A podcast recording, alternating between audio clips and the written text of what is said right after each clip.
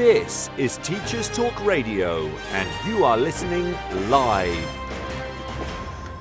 Morning, it's Caroline Keep this morning at 9 a.m. It's the 24th of July, and we all should have been on our break. Today, I've got Azare Williams talking to me about diversity and inclusion, some incredible work she's doing with the Trust.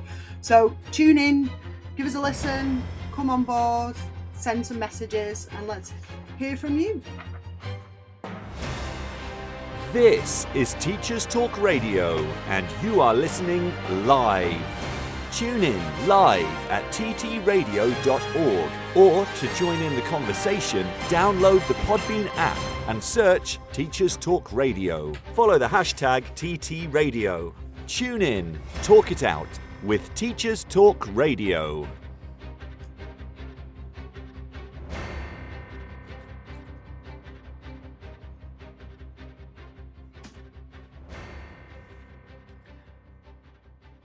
Good morning, it's Caroline Keep this morning on Teachers Talk Radio. Um, so I've got Azare Williams with me today. We're going to be talking diversity, inclusion, equality, belonging. We've got plenty to be chatting on about. I'm hoping all of you have kind of finally finished school and this is like Sunday morning and you're nicely chilled and you can have a bit of a break. So if you're catching this on catch up, um, then you know let us know, give us a tweet out, talk about it. Um, but I'm hoping that we can just get Azare in. So let's just see whether we've got Azare on the call. Are you there? Hello, Hiya, are you there, Azare? I'm here. Yeah. Yeah, welcome. Nice to have you this morning. So, um, I've got uh, we've got loads and loads and loads of things to talk about today. We had a we had a bit of a brief chat yesterday, didn't we, about these the kind of things that you've been doing with your trust, and it was it was just absolutely fantastic. So, um, I, I looked recently. You've done stuff with um, experienced uh, assistant head. You've got a, a, a key stage one, key stage two lead. You've got a curriculum lead. You've been a mentor. You're a part of a multi academy trust, and you're the diversity inclusion equality and belonging lead or the DEIB lead. Um, and you're part of BAME Ed in the East Midlands. You're one of the co-leads there. And I read a, a lovely article that you'd done for the Nottingham Post recently about wanting children to feel seen. Yeah. Yeah, so it's it was an incredible um, uh, piece of uh, of writing that you'd done. You were talking about how you really didn't see yourself in the curriculum. Yeah, I didn't. Uh, Um, Tell us a bit more about that.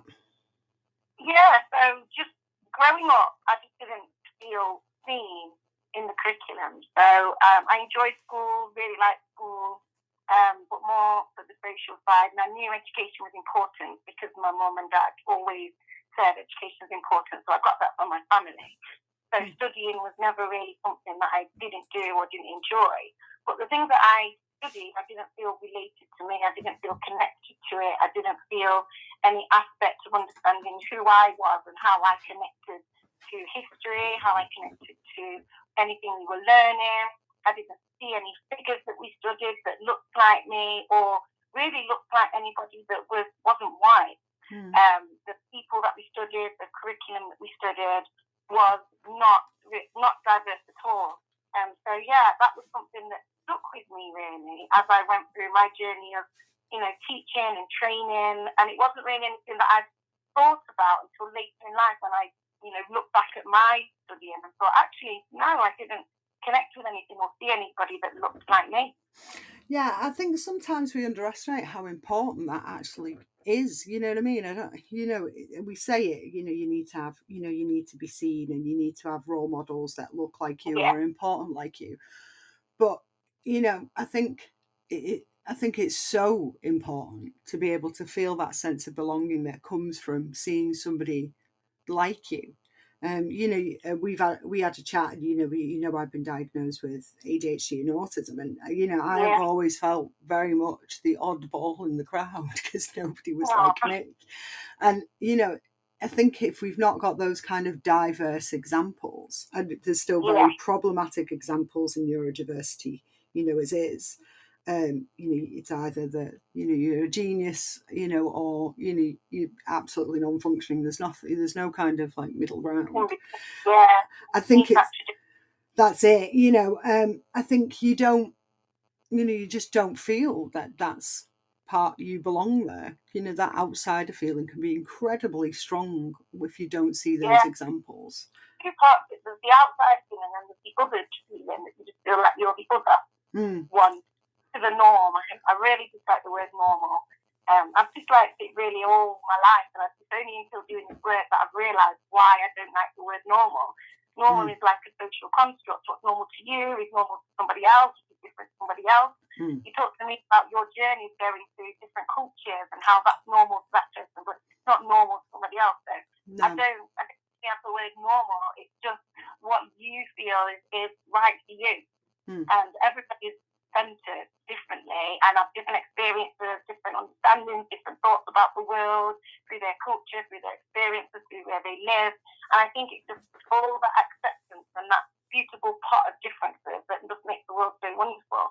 And I just think exposing our children to that makes it just a wonderful environment and so accepting and so loving and makes everyone feel that they can belong to one another and connect with one another, but also learn from one another. I think it's a beautiful, beautiful thing to expose children in education and the staff to as well. Mm, mm. Um, let's talk. I think the better, uh, and as I said, we we'd had to chat about this about you know that exposure to that kind of culture and capital of the, that that gives you, and what sense of belonging you can get from seeing a range of cultures and realizing that that sense of normal um, is really a construct, um, Yeah. and that there really is no normal. Um, you know how how do you find you know making that real sense of diversity in your school um so you you talk we talked briefly about um, some of the work you've been doing across your trust and it's just incredible. So can you tell us a bit more about what what what why did you set out as a trust to make you know diversity and, and inclusion and belonging top of your agenda? Um, well, it, it started really on a crazy journey. Um, I, after George Floyd's murder, um, I, it really rattled with me, it really resonated with me, as it did with so many people. Um, there was just something about that moment that just really stuck with me and struck a chord, and it, it really affected me. And um, we were obviously in the middle of lockdown, and there were so many things that could have overtaken that if we weren't in the midst of lockdown. But it was so prevalent and so relevant at that moment in time. And I went back to school and we were working, and I just couldn't get it out of my mind. So I wrote a letter to our CEO Mm. and just said, I think there's just more that we can be doing as a trust, more in our schools. And originally, I just I just thought that there was something we could start to put out to the children just to support them through this and you know get some work going about it. I didn't actually imagine it to go so far and so big. But it, I think it resonated with um, all the leadership at the top of the trust, and the CEO just really said that this is something that, as a trust, she believes in, she felt passionate about, Mm. and we set up a Zoom meeting together and just talked about it. And at the time, I met with some other people, and also I've got a partner, DEIB lead in the trust as well. Mm. And we just started to just look at things as to how we can develop this across our trust, and it's just grown from there, really. And then this year, I've gone into all our 19 schools and created my own like diversity audit. So we we're looking at it through like three lenses, Mm. and each each of our schools, as well as being diverse within the trust, they're diverse in themselves. And as a trust, we feel it's really important that each school has their own identity Mm. because they serve a different community, they serve different parents, they have different staff, different children. So we have um, a, mainly Muslim faith school within um, our trust. We have schools that are a little bit more of a leafier suburb. We have schools that are very, very inner city. We have some schools that are quite white British. We have schools that are very multicultural. So it's really important that the schools don't lose their identity and their connection to their community. So we didn't want to go into there and just suddenly say this is what, what every school needs to be doing. This is what every school has to do because that's not right. It is about that equity approach. What does your school need in regards to what you're already doing, in regards to your community, in regards to your children. Mm. So I thought it was really important that the schools really make the community that they're already serving feel like they belong. Mm. Well, who are the people in your community? Who are the cultures in your community? And then we're looking at it through the other lens of what communities and what global vision and understanding are, are you not giving your children? So that there are other things that you can connect with and look at. And we've looked at things through policies, through curriculum, through creating safe spaces, Mm. through discussions. I've, I've held CPD sessions across the whole trust, um, then individually to schools. Uh, we're also going to be having a whole trust inset next year around it. Um, and yeah, it's just something now that's at the heart of what our trust is doing. It's also part of our trust vision, Mm. um, and schools all have to come together and discuss what they're doing. Like I said, individually, but also with that whole trust vision and aspect embedded within that as well. So it's been on quite a journey, and it's still ongoing. You know, there isn't that stop sign where we're saying, okay, we're trying to get to here or we're trying to get to there. It is just that evolving approach and seeing what is going on in the world around what are the contexts of our children? What are we doing to make sure children belong? What are we doing to make sure staff belong? Hmm. What are we doing to make sure that children are understanding each other, are respecting one another, are understanding all the different diverse mixes that there is out there, respecting it and working well together? So that's been our It's, journey. it's such far. a it's such an incredible journey and and to be honest what what gets me there is just the sheer passion that you've got for really making people feel like they belong to your school um you know and and your schools across the trust and i, I wondered when i uh, you know when i heard you then and when we spoke you know how do you really you know make that sense of belonging in a school because we said you know it's enough to put things out that say oh we have diversity and we have you know inclusion and you know we celebrate this you know once a year a few times a year Yeah. we mention it casually but it's to, to foster a sense of belonging for communities is quite Yeah. something else you know how what advice would you have for schools in fostering a real sense of belonging for the communities for for diversity across their schools Yeah, first of all, it's about that listening, listening to different voices, making people feel like they have a voice and they're included in decisions and in things that happen around in school. Hmm. So one of the things that you can start to look at is is your curriculum. Is your curriculum diverse? Is it representing, like I said, your community Hmm. and a range of other voices that may feel like they're misrepresented or underheard or underserved? Um, and it isn't at first. The first thing that schools may do is follow um, key days Hmm. um, and do events on those key days. And I always think it's good to start somewhere. Hmm. It's good to put something out there, and it's good to feel as though you are embracing it. But to me, that that's the, the starting point. That's where a school is starting to think about what they're doing and how they can start to embrace diversity and how they can start to bring that. But the next thing is to really, really think about how is that embedded in your everyday lessons, in your everyday culture, in your everyday discussions Mhm. your assembly that happens so much? Are you giving people that opportunity to discuss? What are your displays displaying? When someone walks through your school, do they feel as though the community is with them, that a range of people are with them? Even if your school is not diverse in the children or the staff, somebody who is from a diverse background could should be able to come in and feel as though they are welcome and they are belong. What is in your in the central part when someone really just walks in through those front doors? What is that environment like? Environment is very important because when someone walks in, that's the first thing, it's your first impression. So what is on the wall? What is around it when people walk in? When the children are coming in on those, uh, what they're learning in their curriculum, is it just a linear line of being told the same thing? Or are they learning about different people from all sorts of walks of life? And I don't just mean historically as well, because we've got to think, I work in primary. So for some of our children in like key stage one, history for them is last week. yeah So if they're learning about somebody from years and years and years ago, it is important. But there is great stuff happening with people right now. Hmm. Somebody that looks like them can empower children so much if they are learning about somebody that looks like them doing something great now. So I think it's important for staff to take that time to look around and really think about what great things are happening in the world now? Is there somebody from a diverse background that's doing something amazing that we can bring into our curriculum? Mm. If there's a young um, child in your school that you know has a diverse um, disability or anything like that, mm. that you can think, actually, there's somebody around right now that is really re- relevant and they would resonate with that person so much.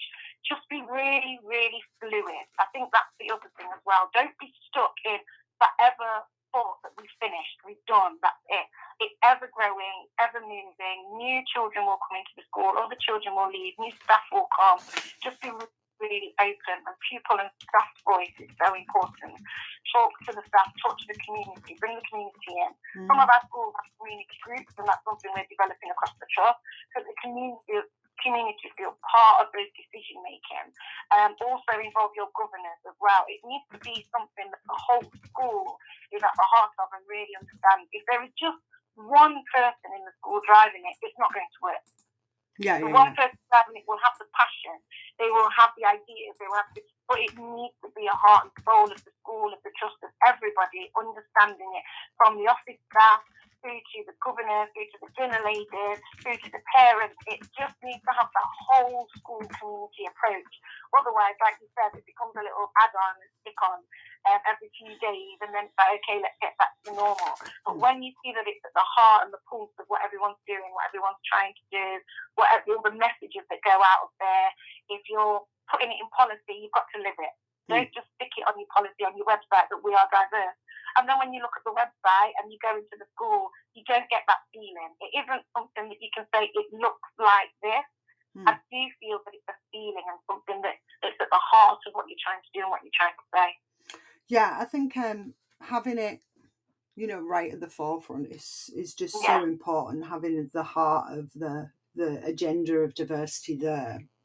And, yeah. and just making sure that you've got that right up front and that you, you are bringing those voices to the table you know having space yeah. and having room for for young people and for your communities to input and be able to yeah. to make themselves heard quite often it's done separately to the community that's actually you know um, that that they're serving you know so instead of it being you know we have a you know one day for this and that's it we'll just put on a bit of a celebration that's a great yeah. place to start you're right but then inviting the communities in and, and inviting young people to the table to have discussions about what could work for them it's just is a is a really really solid advice so you had yeah. um so I want to I want to sidetrack us a little. So I'd seen your your Nottingham Post article, and you, if you want to go and see it, it's it's really really good on on why Ezra wanted this to be really there and wanted children to feel seen.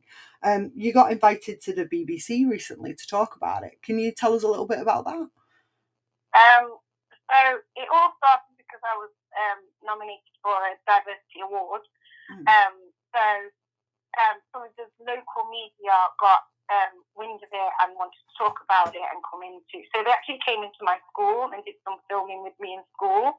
Um, and they filmed some of the children, they filmed our books, they filmed um, the environments around, and they spoke to our children. And it was so, you know, when you when you do this work, like I said, there isn't anything that you can put a stamp on and say we've got there. If you if you go if you're doing English, you can look through books and you can really understand that the children may have learnt the English. If you're doing maths, you can look through maths books and, and things like that and know that it's really there.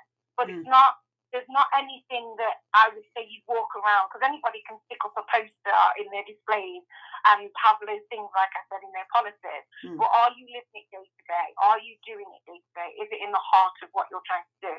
So when the BBC came in and filmed our children and the things that they said about why they thought diversity was important, um, we've obviously been doing our oracy assemblies around lots of different diverse topics and getting like discussions and those open safe spaces for children to discuss and feel as though there are things that they can learn from different cultures, but also uh, ways that they can express their own cultures and bring that into the school as well. Mm. So to hear the children actually, when they were asked those questions, be able to share their thoughts on it, I just thought that's where you know that you're making a difference. Mm. That's when you know that it's actually really embedded with the children and what they feel is important and why they feel it's important. And if they can articulate to somebody else that's just coming in and asking them questions, the things that we do in school, the things that we do in the trust, the things that we're doing day to day, every day, rather than just these ad hoc days that are thrown into the curriculum, which, like I said at the beginning, is great. Um, I think that's when I stepped back and was just really proud of the journey that we've gone on as a trust, as a school, and independently, how that's impacting on those children and how they see themselves, how they see the world, how they see difference in other people. Mm. So I thought that was just a really nice moment just to capture and just really understand how that is living day to day for our children. Um, so there they filmed that, they looked at the book. So one of the key things is books. Books are so important. And I don't, I mean in the aspect of curriculum. So Mm. we've, we've looked at what books um, the curriculum is actually exposing the children to. High quality text as well. There was a lot of books out there. But also we want them to be high quality text. We can Mm. also get the information out of it, but also that it's serving its purpose within the curriculum. Mhm. But then there are just those everyday books on the shelf that children just want to go and read for pleasure. Mm. Is there an array of those around the school? Um, do, the, do the children actually know where they are? Do they go and pick them up? Do they read them? Mm. And, and the staff reading those kind of books to our children just in our Oracy Reads and things like that. And the children, they're just explaining the books and which were their favourite books and what we've looked at and what they've got from it and, and how they've learned something from it. So things like that was just, it was an amazing experience, an amazing day. Mm. But like I said, that day, originally it was done for me, Yeah. but the work I've done is for me. It, it was all done and rooted in the heart that I just feel that this is very important for the children and the children that we serve because my educational route, so to speak, through school is done. I'm now on the other side. Mm. So now it's about what can we do for the children that are still going through that system, that are still going through their educational journey and Mm. how they see themselves. And it's where they learn to navigate themselves, learn who they are, and learn their um, progress in life.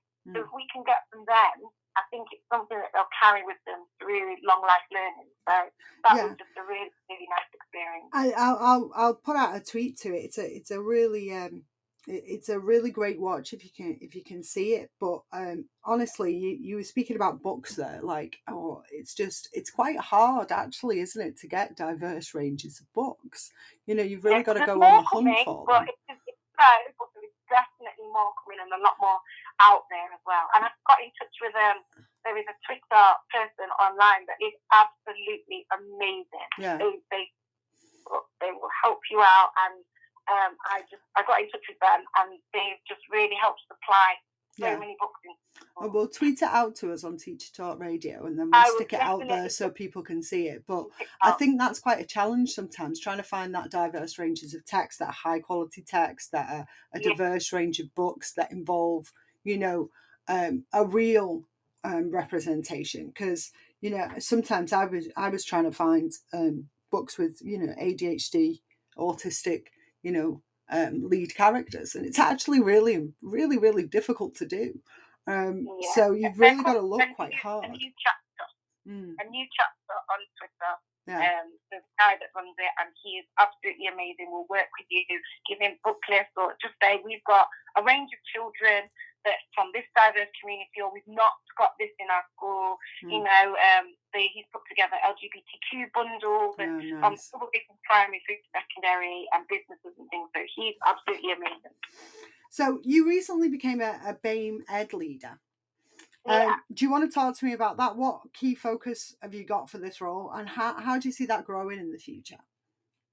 Um, so it's at um, a beginning of its journey, to so to speak. We've just did um, an online um, like development where we had people coming in and speaking and just talking about different things. And I think really it's going to grow with the needs of the community. Mm. So obviously it's across the East Midlands and Yeah. it's uh, mainly for the um, teachers and educators and for them to think about what they want to do with their leadership journey, how they feel in the school. Sometimes it's nice just to have somebody to talk to, Yeah. to understand that you're part of the community. Because again, it goes back to what we were saying for the children, that sometimes you just can't see it. And being um, a BAME teacher, so to speak, for a better um, one of the world, usually use global majority, um, teacher, sometimes you can be the only one in your school, or sometimes you can be the only one in, in a trust sometimes. Mm. And it can feel quite daunting and sometimes a little bit lonely Mm. to know that there's nobody else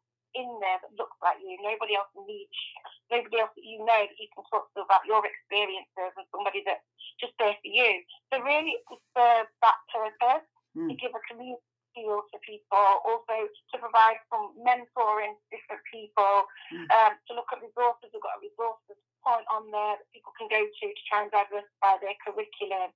So really it's in its growing process to get out there, to get these different members. And when we did the online um, structure for other people, they did say this is something that we need. So it's getting the word out there, knowing people that we're there, supporting people when they need to. Um, and obviously it's part of the wider BAMEed network that put on conferences that help people, that um, just kind of give those ideas and that support to people when they don't feel that they have it. Yeah, um, I mean, it's so. I think this is so important actually because we've not, you know, there's certain areas of the country that is is very very light on, you know, BAME representation and leadership. You know, do you think Yeah. we still have? I think we still have a leadership diversity problem. Um, you know, very. I think we still really need to see more diverse leaders up top and BAMEed does really push that to you know we want those leaders to be going for those positions to be to be seen. Do you feel like there's it it's still a barrier in certain areas? Or do you, you feel like it's um it's moved on and we've started to see that diversity up at the top level? Um you know i think i think of me i think of me um my niece she used to live up by me in cheshire Yeah. and then she moved to the Midlands actually with her mum. And it was just because we didn't see the role models for a young black Jamaican that you would do in, you know, North Cheshire. You know, you Yeah. you, you want to have those role models, those people up top, those leaders that that represent the diversity of the group, don't you? Yeah, very much so. Um, I would say it it's growing, but it's growing extremely slow. That's Mm. what I would say. So it, it's growing extremely slow, and um, it is a big thing that we need to look at overall. And I think it all starts from the beginning. How many teachers are actually being accepted on teacher training programs? Yeah, it's just not not enough. background? Not enough Yeah. from diverse backgrounds. how many are dropping out once they qualified and they've done Mm. that? We have a big rate of teachers from uh, global majority backgrounds that are not staying in the profession to then progress to leadership. So Mm. then we've got that to look at. Then within leadership, it's about ensuring that they are respected because I see a lot of schools, um, you know, they know that they don't have a diverse um, mix of staff, Mm. so then they want to have a diverse staff coming to their school. But it's also about making them, like we talked about, feel included, that they can be themselves Mm. in that environment. And that's also another thing that we have to look at about making sure that the staff feel like they belong, that they're included, that they can be their authentic selves at work. Mhm. And then obviously going through through that, we just need to make sure that there's diversity at the top in all aspects. That's through SLT, it's through CEOs, it's Mm. also through governance as well, because we don't have a wide mix of diverse governance. No. And that's across all areas of the spectrum, but very much in particular, we don't have that mix of black people in that mix at the top. And, and it's just really important to be able to have that there to be able to be seen. So when I first became a teacher, that was at the beginning, that was really my thought post. Mm. I wanted to be a teacher. And I I was training with many people that their first words were, Oh yeah, I want to be a head teacher. Yeah. That wasn't came out of me at first. I knew I wanted to progress in my career, Mm. but I didn't see that stepping stone to headship at first because I didn't know any black head teachers. Yeah. So I didn't, I didn't again, like you said, if you don't see it, you don't really envision it. So you don't have those asp- aspirations, you don't have those dreams. You want to aspire, you have high expectations of yourself, you really want to do well, you want to make sure that you're progressing in your career. But the headship level, you don't see it. So you don't you don't see what can become of it. Hmm. So that was something that I had to learn along the way and I obviously now I've met quite a few different head teachers and different members of SLT. Hmm. Um, but like I said, it's a very, very, very slim majority of people that are there in those uh, leadership roles, Yeah. and it is something. So I've been part of a cohort called Aspiring Head, Mm. um, with all 18, and because she's a head teacher and she saw that she was quite lonely at the top, and it was so she got this program to aspire people to go through that leadership rank, and we have um, monthly things, and it's something you do in your own time because they're there on Saturday mornings, Yeah. and it's just about having that passion to want to progress yourself Mm. and go through that leadership. And so there are things out there now that, that have seen that difference, but people are going off their own backs and saying, this isn't right. I want to be able to expel people and bring them along and open up those spaces for people to have that position within school. So yeah, I think it's very important. It's I growing. um, I think when I see it, to be honest, what I want really is yeah, you know, I, I I want more people to to look around their leaderships, their groups, their governors, you know, who they're getting the you know the leadership from within schools, yeah, and look at it and go, is this diverse? Does this represent Yeah. our community? Does this look like real diversity for us? And if they've Yeah. not got that, then you know you obviously need better seats at the table, you know, and open Yeah. up those seats at the table. and as um, long as the are open, but they also need to have a voice as well. Mm, There's no good. There's no good filling the seat just for filling the seat purpose. It's a bit like saying we are diverse and putting a label on your website, yeah, um, but you're not doing anything within schools to be diverse. If you're going to open up your leadership and your governance to diverse people, then they have an opinion, they have a point, they have things to say from their experiences, from their walk of life, their knowledge of what they can bring to the table. Hmm. So again, that sense of belonging in any space that you are invited into is really important. That their voices are heard, respected, and are listened to, and are taken into account, even if sometimes it's not something you've thought of or it's not something you've normally done. Mm. But that's the whole of having that diverse mix. Mm. You've always done it, and there's, there- there's always room for change, there's always room for growth, there's always room for development. So the more that you have a diverse mix of ideas, then that can only be a great mixing pot to just put together to really excel your school and the diverse mix that you have for your community. Mm, mm. I feel like that's that's a key thing that you can do, and you're so right to point out this idea that it's it's not enough just to have the seat. You know, you've really got to have a, a real involvement in a proper discussion and, and a Mm. proper engagement with the people that you get in. You know, you've really got to Yeah. be able to, you know, have those conversations and and and be able to make some changes because sometimes changes Yeah. won't seem obvious to other people. We had a, a chat about this where we were talking about different cultures. Um, Yeah, you know, and actually certain things. And I was relaying to you the the, the complicated story of me. Think of me viewers trying to explain Guy Fawkes to a bunch of you know international um, colleagues, and they were like, Yeah. "What are you? What? Hold up! What are you doing? Like." You, it, this makes no sense. Why are you celebrating this? It's like somebody didn't blow up something, so you celebrate it, and it just seemed bizarre to them.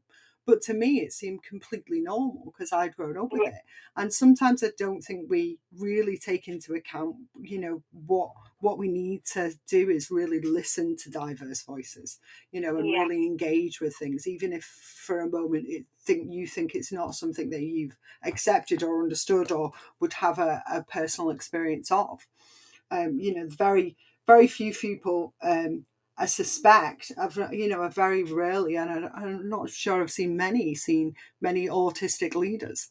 You know, they're, Yeah. they're a bit few and far between. But also, if you, also that's an interesting point that you make because I've been doing um, some thoughts around this recently around visual and so to speak invisible diversity. mm, So those ones that, so obviously, as you stated, I'm a black woman. mhm, So if I walk into a room, it's obvious that I'm a black woman. You Mm. know, that that's it. But if I had um, a neurodiverse aspect to me, yeah, or I was part of the LGBT community, that is also something that that is almost that, that hidden diverse element from Yeah. people.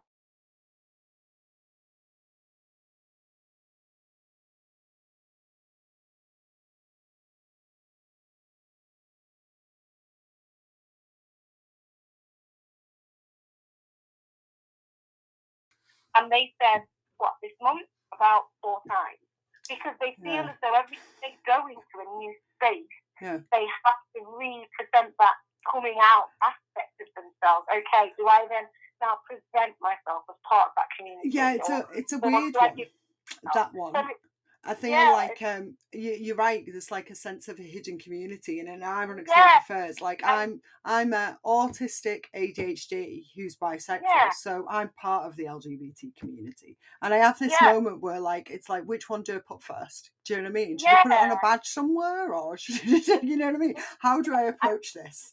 You know, it's that side of things. Yeah, you get that is it, and it's, it's that feeling. And it's not again unless you've thought about it, because obviously my um diverse aspect to me is out there. So I feel I feel that seen sense because obviously in education Yeah. in a lot of the I am the only black person in the room quite a lot of um, circles and things that I mix, like, especially now moving through SLT Yeah. and in these kind of spaces.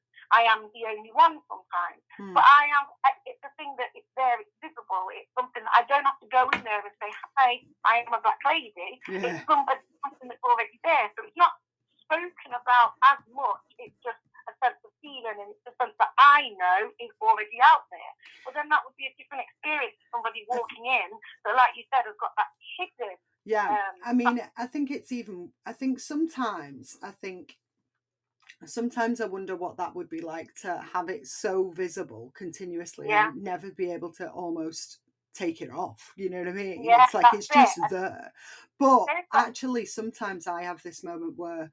As somebody who, well, au- autistic and ADHD, quite often we mask our identities. It's a whole part of the the process to try and Yeah. blend in to neurodiverse communities and actually it, it it often for me it produces this idea that i'm like oh i don't even know who i am today because i'm trying desperately to fit in with you all and Yeah. um, that that is uh, as anybody knows quite exhausting but also i find it with lgbt because like i came out when i was like i don't know 13 14 i was i was protesting on carts by 16 at section 28 so i've been part of the community Yeah. for a long time.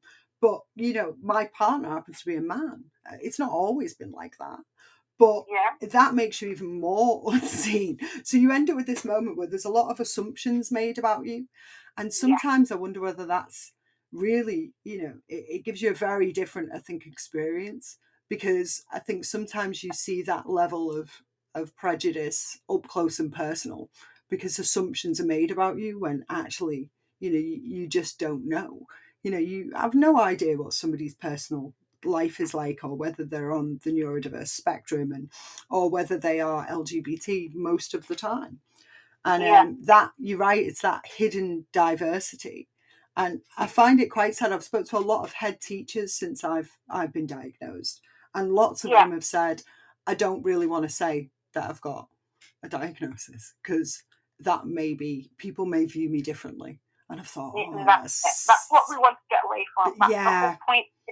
That's the whole point of why I do what I do. I Mm. want children and staff to come into work, to come into school, to come in and feel like it's a place where they can be themselves, where they can just and, and not have to be themselves and explain it, yeah but be themselves naturally. And and if somebody is wants to understand about another culture, it's part of the curriculum, part of what we're looking at. It's part of that. It isn't all on the, especially if you sometimes are the only person from that diverse um, spectrum, Hmm. and you are walking in, and it's, not, it's almost like the weight of everything relies on you, and that's what we want to get away from.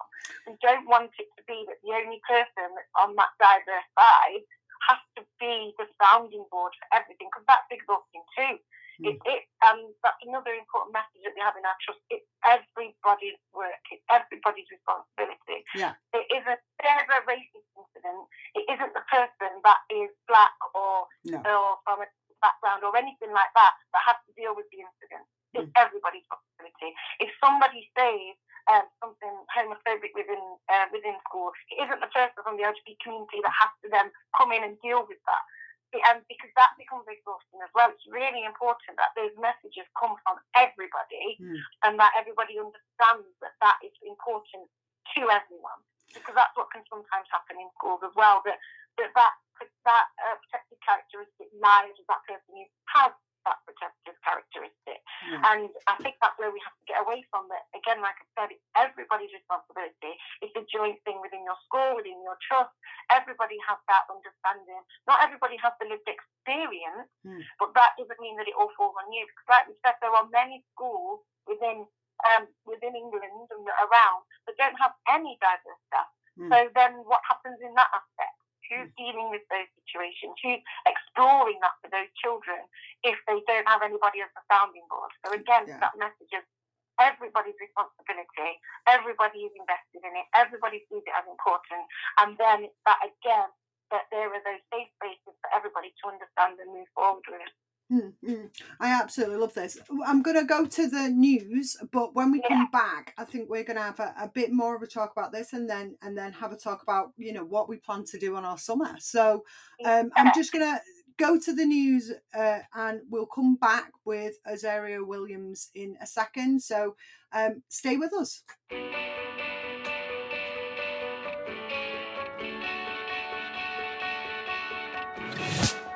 This episode of Teachers Talk Radio has been made possible with support from Witherslack Group, the UK's leading provider of SEN education and care. They're here to support you too through an ever growing offer of free resources, including webinars, podcasts, articles, and events aimed at supporting teaching professionals like you.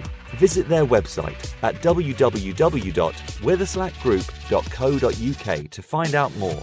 Imagine a world where you were free to focus on sparking curiosity in your students and giving them access to the awe and wonder of learning. A world where you were supported to deliver a truly personalised education to help all your learners achieve their potential. No need to imagine it, because that's exactly what the Oxford Smart Curriculum Service delivers. Seamlessly integrating curriculum, resources, assessment, next steps, and professional development, every component of Oxford Smart is connected and working to provide you with a uniquely coherent and responsive service that empowers you and your students with transformational effect. The Oxford Smart Curriculum Service. When everything connects, anything is possible. If you have a passion for education and a talent for teaching and learning, the Witherslack Group want to hear from you. Join them as they open an incredible new school in Essex and be a founding teacher of English, maths, science, or primary, with multiple leadership opportunities available too. As Teachers Talk Radio partners, we know how much they care about the well-being of staff, and their offer to you will be superb. To find out more and apply for a role, visit www.witherslackgroup.co.uk forward slash careers.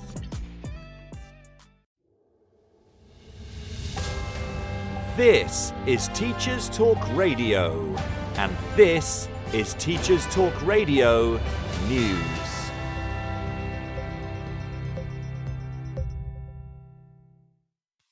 Several media outlets report on a 72 hour walkout planned by staff at Exam Board AQA, which could affect the delivery of GCSE and A level results. The walkout was announced by Unison in a row over pay, with the union saying staff are struggling to make ends meet because of successive below inflation pay awards. Employees set to strike include those involved in organising the awarding of grades for both GCSE and A level exams. The three day action will take place from Friday the 29th to Sunday the 31st of July. Unison warns that industrial action could escalate unless talks reopen. The Manchester Evening News reports on comments made by the Conservative leader on Bury Council as he launched an attack on teachers, rail workers, and junior doctors who may consider striking for better pay. Russell Bernstein, opposition leader on the council, said, Shame on any teacher who takes strike action, and suggested those who did would be ignoring their responsibilities. He criticised possible strike action at a time when children and young people had finally begun to think about having a normal school year after two years of disruption due to the COVID 19 pandemic. Labour councillors for Bury dismissed his comments as childish and out of touch. With many schools breaking up today, regional news outlets are providing parents and carers with details of activities on offer this summer. In Essex, the council is encouraging people to think outside the car and features activities which can easily be reached by bike, on foot, or using public transport. In Islington, the Council's Heatwave Summer Programme offers free, fun, educational activities for all ages, including Caribbean cooking, poetry, filmmaking, roller skating, special effects makeup, and animal care. Whilst in Stoke-on-Trent, the Pottery Shopping Centre is opening an indoor beach, complete with deck chairs, just in time for the summer holidays. The beach is free of charge and open to anyone. A check of local council and media outlets is a good place to start for ideas this summer. From today onwards, UK degrees will be recognised as the equivalent to degrees from universities in India. The Government of India signed a Memorandum of Understanding with the UK Government, which will allow those taking a degree in the UK to be eligible for employment in India. Those with Indian university degrees will be also treated on a par with UK degree holders and eligible for jobs in the UK too. It is hoped the arrangement will bring a much needed boost to the UK economy. This has been your Teachers Talk Radio Weekend News with Joe Fox. This is 2 Minute Tech with Steve Woods, your tech briefing on Teachers Talk Radio. Hello, this week I'm going to support a question everyone will see at the start of next year. It goes something like this Hi, EduTwitter. Can you reply with where you are so I can show my class how far a post on the internet can reach? With a bit of free tech, you can make this much more visual. I'm going to use Google Maps because it's free and most likely you'll have used Google Maps at some point in the past. So, when you have all your responses, sign into Google, go to Maps and click on the menu next to the search box. That's the three lines that look like a burger. From the menu, select My Places. You'll now have four options lists, labeled, visited, and maps. Click on maps and at the bottom select create map. Now you can give the map a title so you can find it next year for comparison and add all the places from your Twitter replies. Simply type the name of the place. When it appears with a blue point marker, you can click the plus sign to add it to the map and then select the colour to help it stand out. When you've finished, all places will be saved and you can access the map by following the first few steps. Menu, My Places, Maps. There are loads of other great tools to use also. Measure the distance from your school to those places, hit preview and go into the view only mode. Here you can select a place and you're treated to a short bio and an image of the area. So next time you're looking to bring a lesson to life, why not try using maps to help pupils see where places are in the world? Do you have any top tips for mapping? Why not get in touch at TT Radio 2022? Follow us and tell us what you want to know about tech. I'm Steve Woods, and that was 2 Minute Tech. 2 Minute Tech with Steve Woods, your tech briefing on Teachers Talk Radio. Hello and welcome back. So, we've been talking to Azrae Williams about um, uh, diversity, inclusion, belonging, and how she's been leading it across her multi academy trust. So, we've, we've been having a brilliant conversation. So, if you've got any kind of um, questions or later you've got questions, please get in touch with us, hashtag TT Radio. Um, and we were just talking, if I've got Azrae with me, if you you still there? I'm still here. Excellent. So we were just talking, weren't we, about bringing that sense of belonging and hidden hidden diversity. I want to touch on that. You know how, you know, how do you go about bringing you know hidden diversity to the agenda you know especially if you you know it's for us you know the obvious reasons hidden. You know i found it quite powerful to be able to say and i feel like sometimes it's it's it's uh, really quite sad. When i've gone into schools and i've been doing training or i've done things and i've found young people who said who said you know i have uh, adhd or um, and it, it's been really powerful to be able to turn around and go yeah me too and actually it not be a thing. Sometimes i feel like you know you don't see the examples and Yeah. you know across the diversity but you you don't even the hidden ones you don't even see them and you don't even hear of them quite a lot of the time. You know especially if you're dealing with things like um, neurodiversity or lgbt you know very rarely do you you hear them. And i feel like sometimes that especially with the lgbt community it can feel quite um, incredible amounts of pressure on them to um, step up to the mark. And you con you you um you also talked about uh, earlier about it being very a lot of pressure on one individual to lead you know if you're siloing yourself into this role. You know I- want i want there to be you know more diversity in an open environment for people to be in and be themselves and, and be acknowledged but and i want role models but I, I don't want all of the pressure on you know the the few role models that we have you know how do you balance that arrangement it, it, feels very you know like we we want you to be really good role models but we don't want to exhaust you you know it's kind of a it's yeah. it's a quite hard tightrope to walk isn't it yeah very much so i think you've just got to understand that different people have different experiences so as much as there's diversity within diversity sections mm. such as you know, the BAME section and when where you feel culturally as a, mm-hmm. as a, as a gender, mm-hmm. um, with disability or diversity and all of that. So much as there's diversity within those sections, what we've also got to understand is diversity has diversity within diversity. Yeah. So we've got to also understand that one person's lived experience of the knowledge and thoughts and things on on their protected characteristic is, is can be completely different to another person. Mm. And then you've also got intersectionality. So mm. for me, obviously, like I'm a black woman.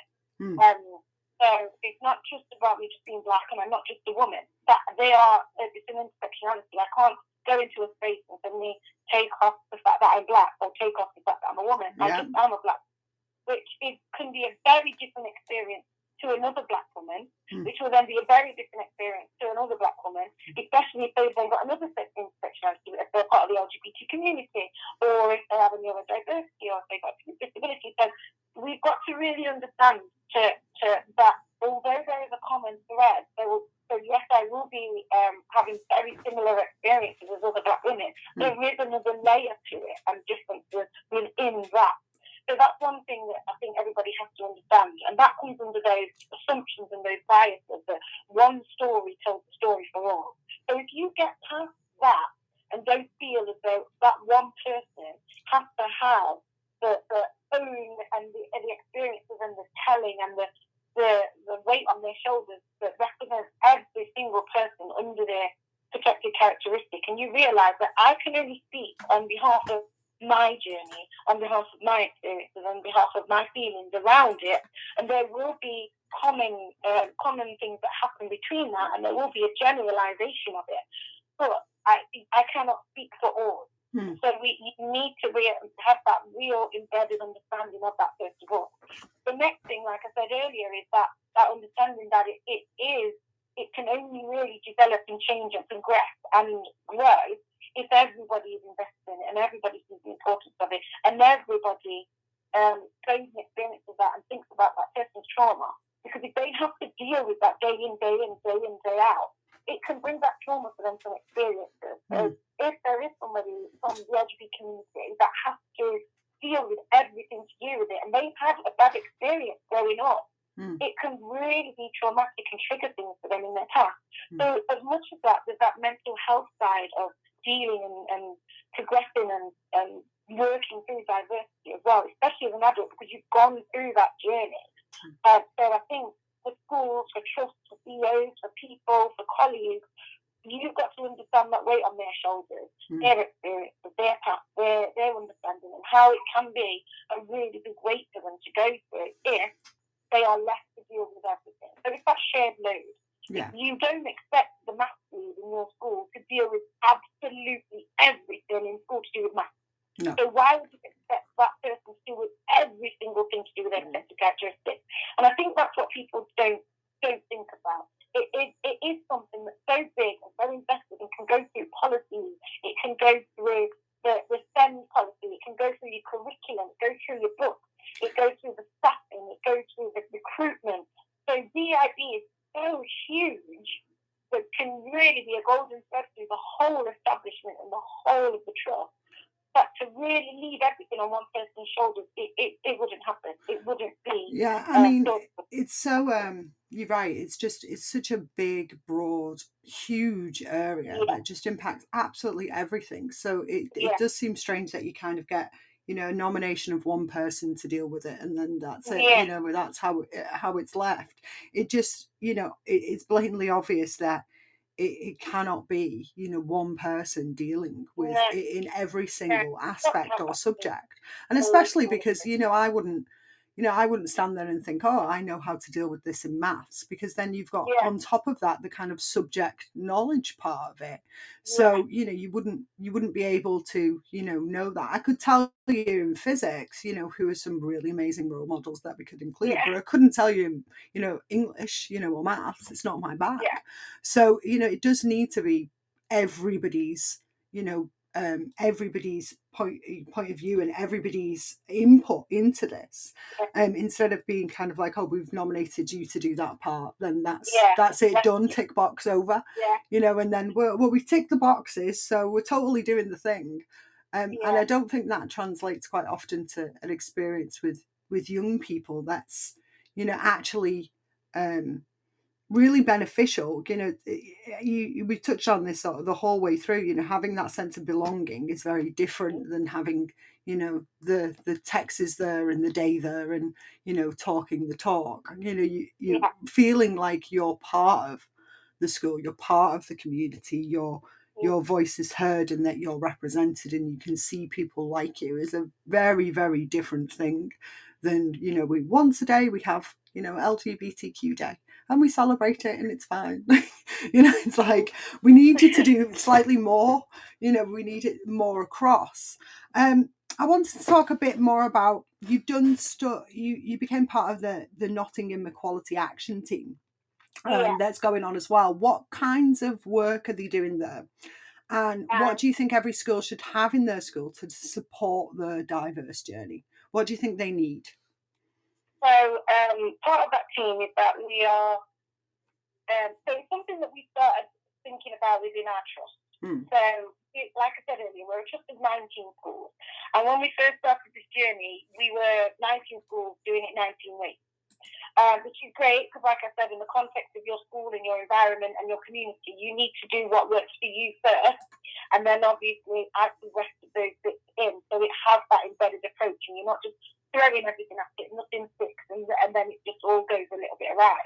But um, what I've tried to do this year with going into the schools and looking at best practice and, and how schools can help each other, and if you've not got someone with that knowledge, well, that school does, and if you've not got something of um, you've got a community that's new to your school, but that school's had that community for a while and have really engaged with that community. Mm. Go to that school and see what they've done. So it's that shared approach, that shared knowledge that we're really trying to build now across our trust. So that you know, I think um, the dreaded O sound sometimes makes people think, "Oh, I've done this really well, so I'm going to keep it for us," so that the, so that we know that we're doing it really well. Well, really, if you're doing something really well, it can even benefit people because we're doing it for the children, really. But Mm. if you know something's going really well in your school, share it.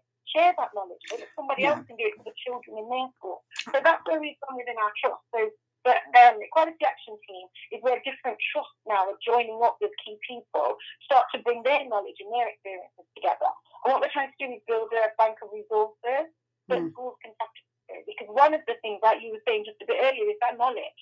Mm. Yes, I know that there's this amazing person that does something with a particular characteristic, but I don't know enough about them. And there's also that time. Do I have enough time to really research them and, and know what they're doing? So one of the resources is, is we're building a bank of people, diverse people, so we can tell you who they are. It's just a little short snippet. Um, we'll tell you who they are, tell you a little bit about them, tell you how you might be able to use them in the curriculum. And then obviously you've got that first go-to, like, oh, I didn't know about that person. Oh, I can bring that person in and go and away with it because sometimes there's such a vast majority out there and you just you become a little bit overwhelmed if it's something new for you. If Mm. somebody can strip that away and be like, here, here's a starting point for you, then that's where you can start to divulge a little bit and go through these resources. So we're building that and we're hoping that um, we can launch it across Nottingham City. But it's not just open for our trust, it's open for all schools because again, it's that best practice first. We're not here for ourselves, we're here for the children. If we've got something there that we can give to everybody and get that shared knowledge and it's there, then we obviously want to share it across um, Nottingham City. So that's where we're at currently. Mm. There's also another side of it that I'm not part of, but obviously we're we're all joined together that are looking at um, the recruitment of, of more diverse teachers into training programs and development programs. So we've got two sides running really. I'm part of the curriculum development side, Yeah. and there's other people that are part of that recruitment and that diverse in that aspect, part of the um, the part of the development. But yeah, it's going really well. We've had quite a few meetings um, this, this year and starting to really build that bank together. Obviously, it takes time because you want to do it well. You want Yeah. to make sure the results are reliable as well. That's another thing. If we're doing things and building on them, we want to make sure that if it's going out there live, we don't want people to go to a non-reliable source. Yeah. So we've obviously got all that background and things, but we're hoping that we'll get it up and running and launched. And I mean, that's things. the that's the sort of thing that we'd love. Uh, as you know, other areas could really benefit from from knowing about. You know, if you go and look Yeah. at Nottingham a, a quality action team, you know, what kinds of teams have you got in your own area? Do you have you know, a working group that's there that that works together across schools? Such a great example that is. We've had loads of people liking and listening. I'd just like to say a big shout out to we had Mr. Clean from Iowa in the US. We've got Luara from Nigeria. We've got a diverse range of listeners. I'll give you that. Um, so, you know, big shout out to them. If you've got questions, please ask them.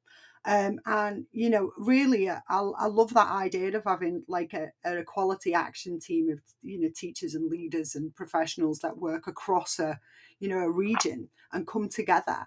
Um, because you're right, you know, you've you've not got that diversity often in a school but you may have Yeah. that diversity across schools and you know and across a region and um, i think that's a really great idea to kind of bring that that that um, knowledge together to support Yeah. each other and you do find i think that they do um, you do you do see it where they do something really good and then they'll think oh hold it you know i've got this bit down and honest to god it's Yeah. just so much e- so much better to share those kinds of resources and put them out there um, and Yeah. just get them out and, and and get other people to benefit from them um, so you know that's a go look at the Nottingham Equality Action Team. Um, I'm sure Azora can um, actually show you know talk to you a bit online, or, or if you Yeah. hashtag TT Radio, ask some questions about how that's going or how it's set up. Um, so you've you've had all these you know incredible key leadership. What would you say your key priorities as a leader are? Um, well, I think at the heart of it would be um, to be a leader that lead by example. Mm. Um, I think that is a really key thing, not to say something and not stand by what you say. Mm. And I think being authentic as well um, is is really important as a leader. I had a Um, great think- chat with um, Emma Darcy in my first show about this, about being authentic, you know, about what that actually meant. And I think we we touched upon trying to get into it, you know, what does that mean when you say it? Because I was Yeah. deeply confused by it being on the spectrum. I was like, I don't know, I'm myself all the time. How does this work? Do I have to be somebody else a different time? Um, yeah, and to be honest, uh, you know, what we got down to in our first show was this idea of, you know, um, that that you could be genuinely you as much as you Yeah. would like to be in the circumstances that allow you. Yeah, yeah, yeah, yeah. If you if you're gonna if you're gonna be you, that you're comfortable being you in certain Yeah. areas, but you can have boundaries if you didn't want to, and that'd be fine as well. that's. And I think it. That's it, think- isn't it? it goes back to what I was saying earlier about um, I used to talk about cultural rucksack. So Mm, I used to talk about that when I used to go to certain places and certain areas of, of schools, not necessarily always in my career, Hmm. um, but just through life, that you culturally carry this rucksack that you have to take off and then go into a space and be this other like person, a Yeah. version of yourself, but, but not you, so to speak. Hmm. And then as you step out of the doors, you put your rucksack back on, and you're like you're more comfortably culturally you or Yeah. diversely you. Um, and it's kind of going in and, and playing. You, you end up playing a role, yeah, and when you play, a, it's like you were saying earlier. It's exhausting. It's tiring. You can you can almost forget who you were yesterday. Who was I yesterday? What did Yeah. I say? What what was that about me yesterday that they liked? So and I that- think that's um really we see that a lot obviously in Yeah. neurodiversity because we mask so we're just you know quite from young Yeah. ages you train this idea that that how you naturally are isn't acceptable. So what you do is you just mask this continuously. Yeah, but obviously that leads to burnout and it's really really bad for us. And then you know when you get older like i got diagnosed in adulthood then you've got to like sit here and go right how do i stop doing this because i am so practiced in doing it that now i don't know how to not do it and and Yeah. actually you end up going through a very big process of learning how to not mask and um, Yeah. it's quite it's quite complex. And I think you see it a lot in other circumstances where people, you know, you put on there. I'd say to a friend of mine who's who's also autistic, um, you know, you put on the the thing, or put on the person, and it's literally like, you know, do I put on the person or not put on the person? I could do the Yeah. that professional teacher look in this particular circumstances, or I could just not and just be myself in those circumstances. And I've been working Yeah. very, very hard to to not do the the teacher look thing anymore because I'm so tired of doing it.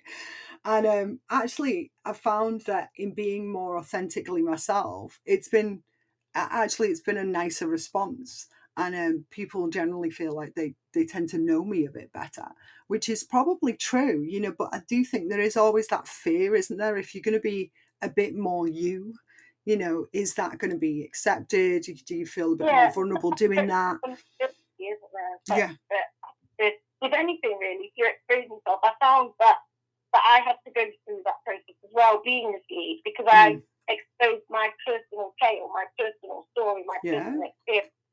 But you've also, again, like I said, that that trauma, you've got to openly want to do it, not be forced to do so. You've Mm. not got to be forced to talk about your past and not feel as though, oh, you know, can you tell me about that? What's it like being you? What's it like? Yeah. What's it like? What's it like? So as well as that other person on the other side, you've got to not always feel as though you've got to feed yourself because it, it, it it's draining to always offer yourself out and not get anything back. You're kind of filling out of your pot, but you've got to fill your own pot back up as well and put those boundaries in there. And that you know that, that part of me I just don't want to give today, and that should be okay. Again, that acceptance of those spaces and being able to create those spaces where you can be you, but you don't have to give all of you all the time. That again is quite draining to do Yeah, and do. I think that in itself, you know, you've said that, you know, really, you know, when you look at who who your DBI lead is, you know, and who is Yeah. leading diversity, you know, that's a key Yeah. thing to think about. You know, are you know, are they just giving so much of themselves all the time? You know, is that going to be exhausting? It, should it be? Yeah.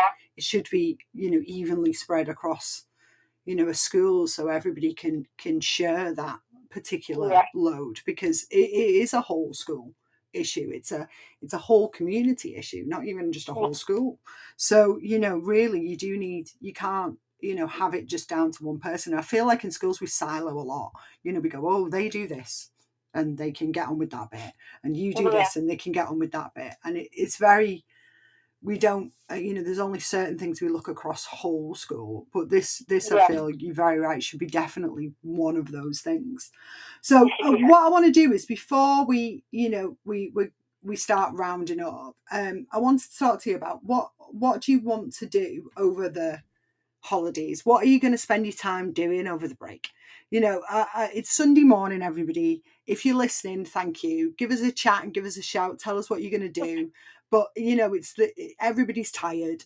You know everybody's on the you know as i just probably saturday sleeping because everybody was so exhausted from friday. So how are you going to spend you know a bit of your holiday? How are you going to enjoy it? So what are you what are you spending yours on Azara? Um. I am definitely resting and recuperating.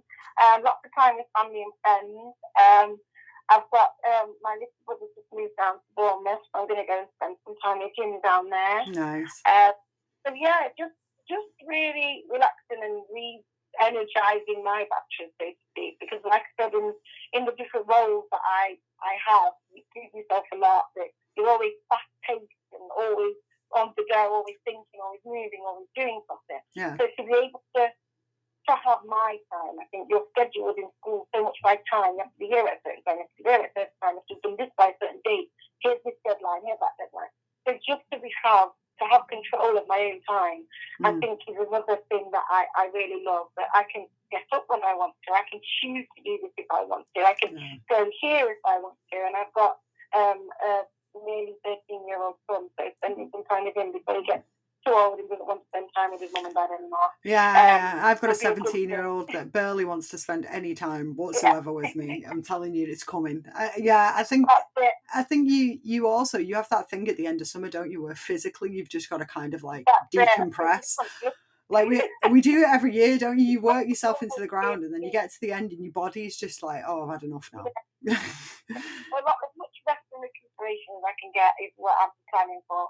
yeah, yeah, yeah. I'm hoping that everybody out there is kind of like planning to get some some rest and some time. But you know, Yeah. during that time, if you if you you when you start coming back to looking at those curriculums, what would your advice be to to anybody listening about you know if they're looking at how they're going to develop the curriculum? Um, Yeah.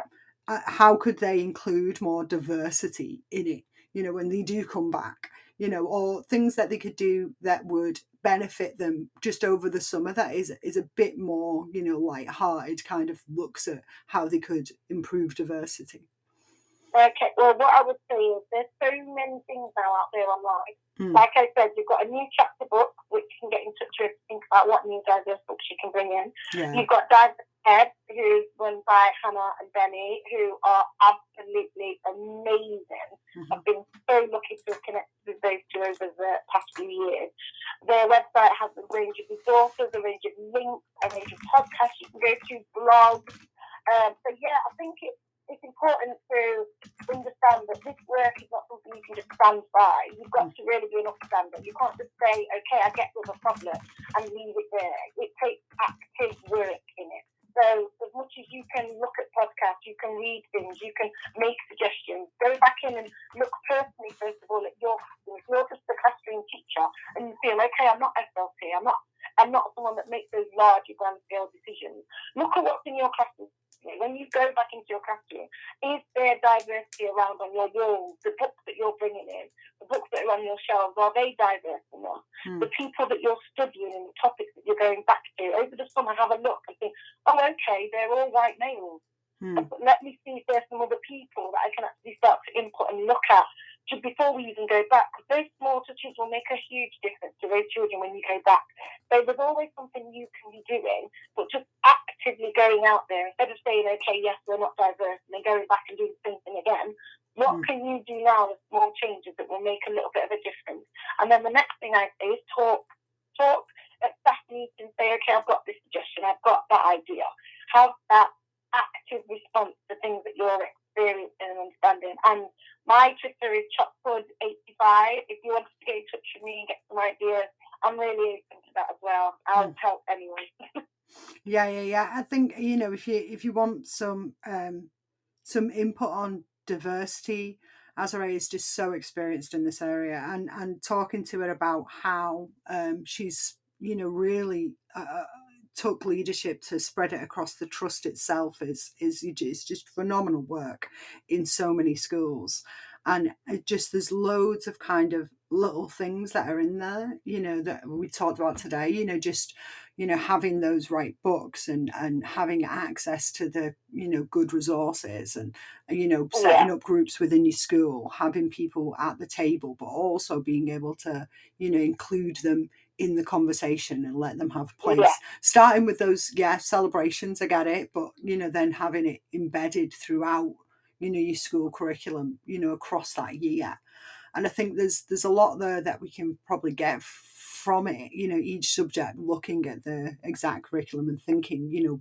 how have we included you know a diverse range of examples here how have we Yeah. included a diverse range of speakers visitors you know uh, examples you know even down to just you know what kinds of videos are we showing on a regular basis Yeah, you know.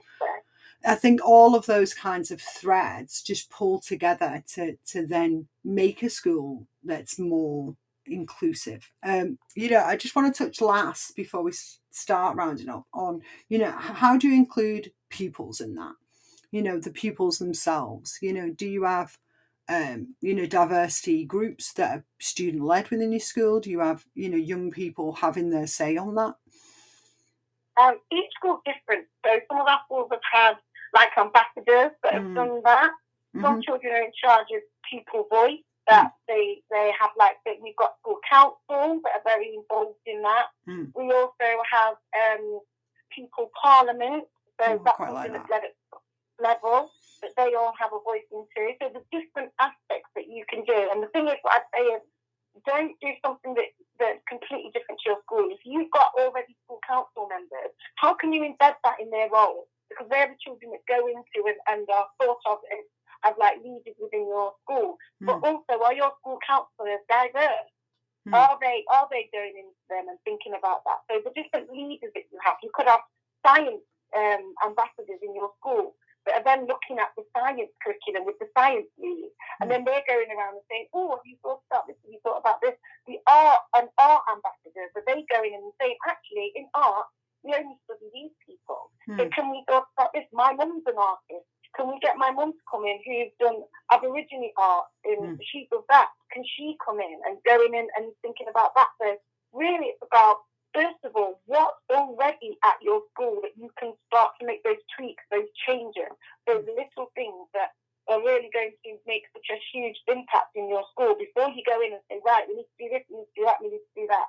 Mm. Think about some key things that you really want to change that's going to have the best impact and do that well and then think about okay, so now that's embedded, now that's moving along, now we've got people voice, now we've got the school council, now we've got this really embedded. How can we then embrace and really broaden that aspect?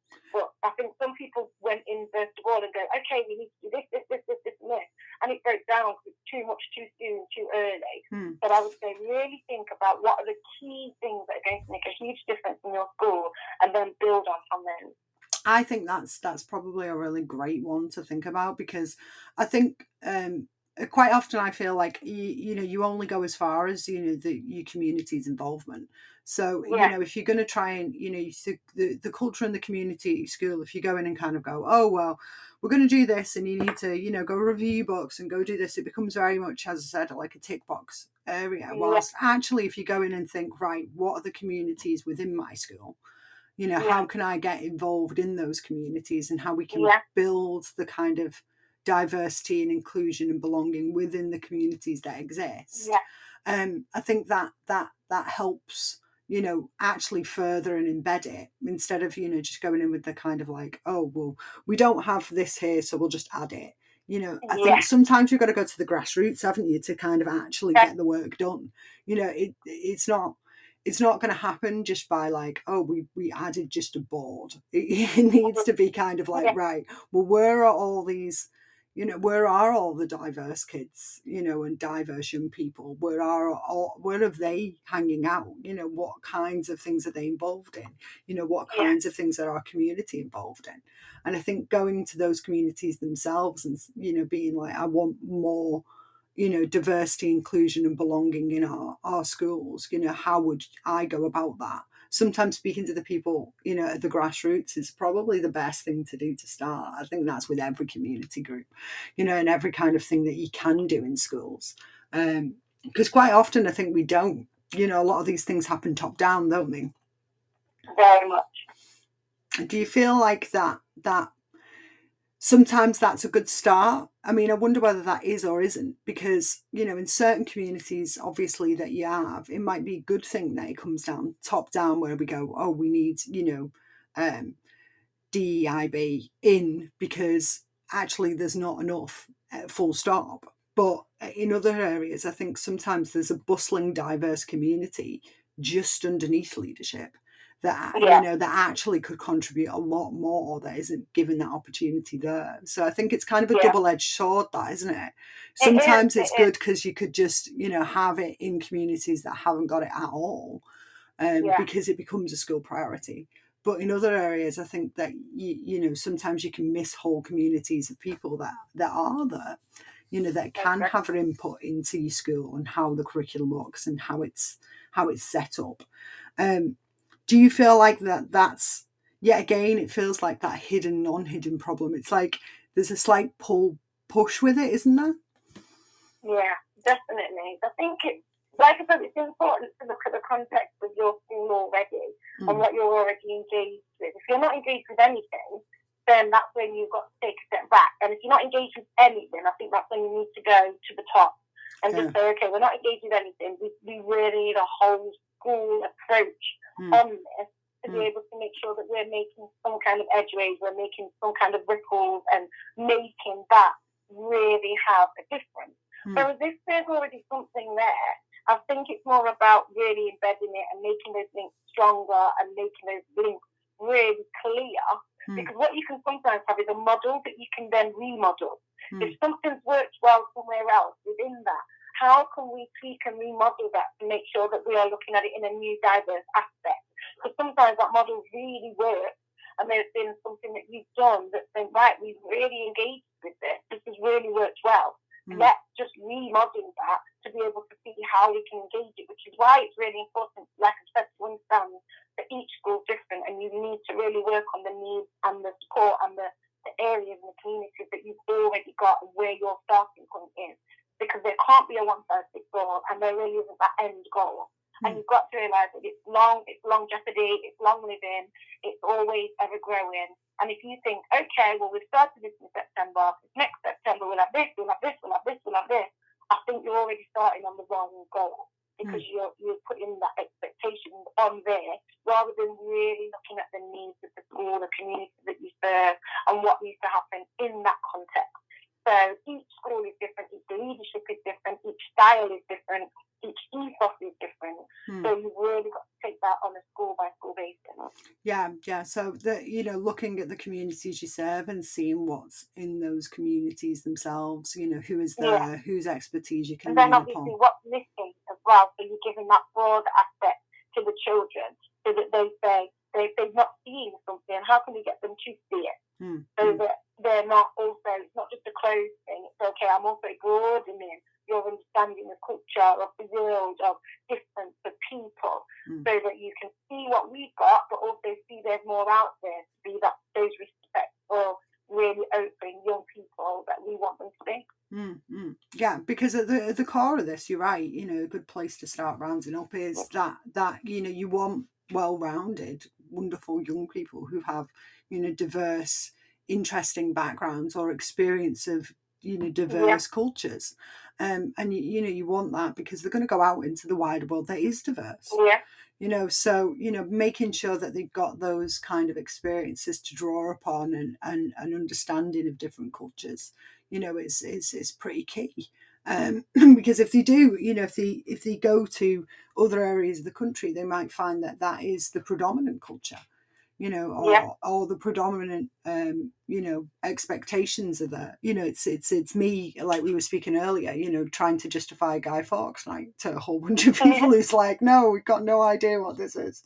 You know, I think, you know, embracing different cultures and embracing that level of diversity is is truly important because it does set you up for that kind of global world, you know, attitude and vision, doesn't it? You know, it helps in the long run. Um, and, and, actually you gain you know your kids can gain so much from that in, in you know that kind of global uh, experience. Um, and so much from the diversity of that and so much from the the the positive kind of connotations that has in their life um, that I think we don't you're right we, we really need to have more of it across our schools and in its entirety don't we um, yeah. I, I, I think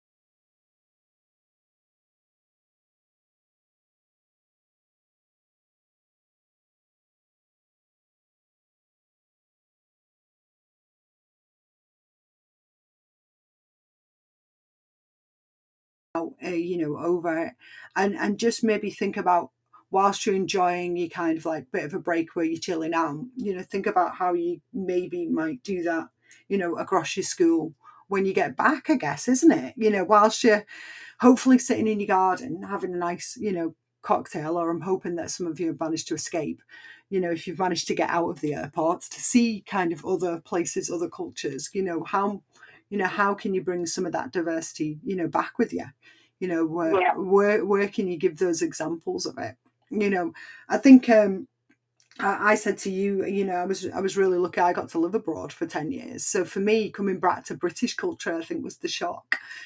I think it wasn't wasn't being abroad that was hard. I got used to that pretty quick. It was coming back that I think was harder because it was just I found it you know we we've got quite a rigid culture in Britain I think sometimes you know and it's it's um it's it's more much more formal than most countries if you start living in different ones um they're, they're far more relaxed you know in other countries we're quite um very hard working but can be quite um structured in our yeah. how we are I think as as as people in Britain themselves um and we, we just have quite I don't know um I'd probably say sometimes a bit rigid views um, about you know what's expected.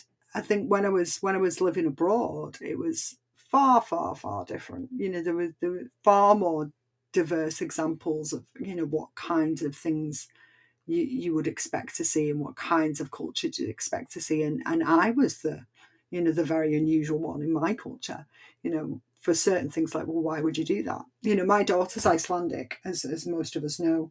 And um, you know there was no word for thank you in Iceland for hundreds of thousands of years there's not. They've only recently they've sort of got a word and now it's takk but you know for a long time nobody nobody did thank you. And actually if you ask for something so if you ask for something in icelandic um you say can go get me that. There's no please in there often because it's implied. So it's implied that you're thankful that they've gone to get it and thankful that you're taking it off you. So to us it Yeah. can seem really abrupt when you when you hear it in english. It's like get me that coffee and you're like wow you've got no manners you know but but to to them it's like but why would I add these extra words? Because it's Yeah. already implied. And I was like, okay, this is very confusing. And my daughter, now being back, she's she's Icelandic English and she's just adapted some of these. And I'm finding it really hard for me to go, Aurora, like, where's your thank you? Yeah. like, it's like she's just like, oh, we don't kind of use it. Uh, but to to them, that's perfectly natural and normal. To me, it's like, oh, I can't cope with a child with no manners. so it's just such a cultural difference, but in a weird sort of way. To her, that's like, well, I've asked you, so because we've asked you, it's implied that you are Yeah. are nice enough to help me, and I'm I'm grateful that you are. So we don't really often use those words. Yeah, so it's just little tiny things like that. But then when you exemplify them across an entire cultural system, suddenly you realize how confusing that can be, isn't it?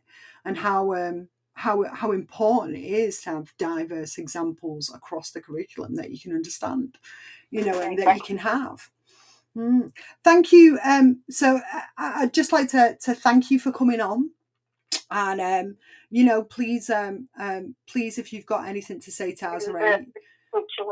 yeah, yeah, yeah, yeah, yeah. If you've got anything, then you you can find her. you'll find her under the the hashtag for TT Radio. I'm sure you're more than willing to to give a chat to people across the summer holidays. I'm sure. Yes, yes, yes. Yeah, yeah. So give it give it a shout out and just you know if you've got kind of input that you want to give and to everybody uh calling in, thank you so much. But thank you so much, Azare. Thank you for having me. No, really no worries whatsoever. Hopefully, uh, you know you can um, we can get you on on um, record afterwards so you can share that and, and send it out to people and if anybody's listening on playback then yes please get in touch anyway you know where you can find us uh, either on the Podbean app uh, you can download or you can follow teacher talk radio uh, hashtag tt radio or the handle tt radio 20 22, I think it is at the moment, the hashtag. But you can also follow us at, at, at KA1 or you can find Azare at what was your Twitter handle, Azare? It's brilliant, uh, this isn't it? Eighty five. yeah, so give me that again. Chalkpod85. Yes, Chalkpod85. Is that like chocolate pudding? Because I love this yeah, idea. Um, from my mum when I was a little girl. I love it. I absolutely love it. So you can get in touch with Azare yeah, on Chockpud89. So yeah, if you like chocolate pudding, oh my god, yeah, I do too. So to be honest, I, I, I've, I've, this is why I was like the whole way through the show. I'm like, oh, I've got to get Azare's name right because, like, actually, I know her as Chockpud. Uh, So it's been it's been quite a challenge. So yeah, if you want to get in touch, please get in touch. And and thank you for listening. Um, and I'm hoping that all of you will have a nice weekend. Thanks very much, Azare. Thank you. Bye.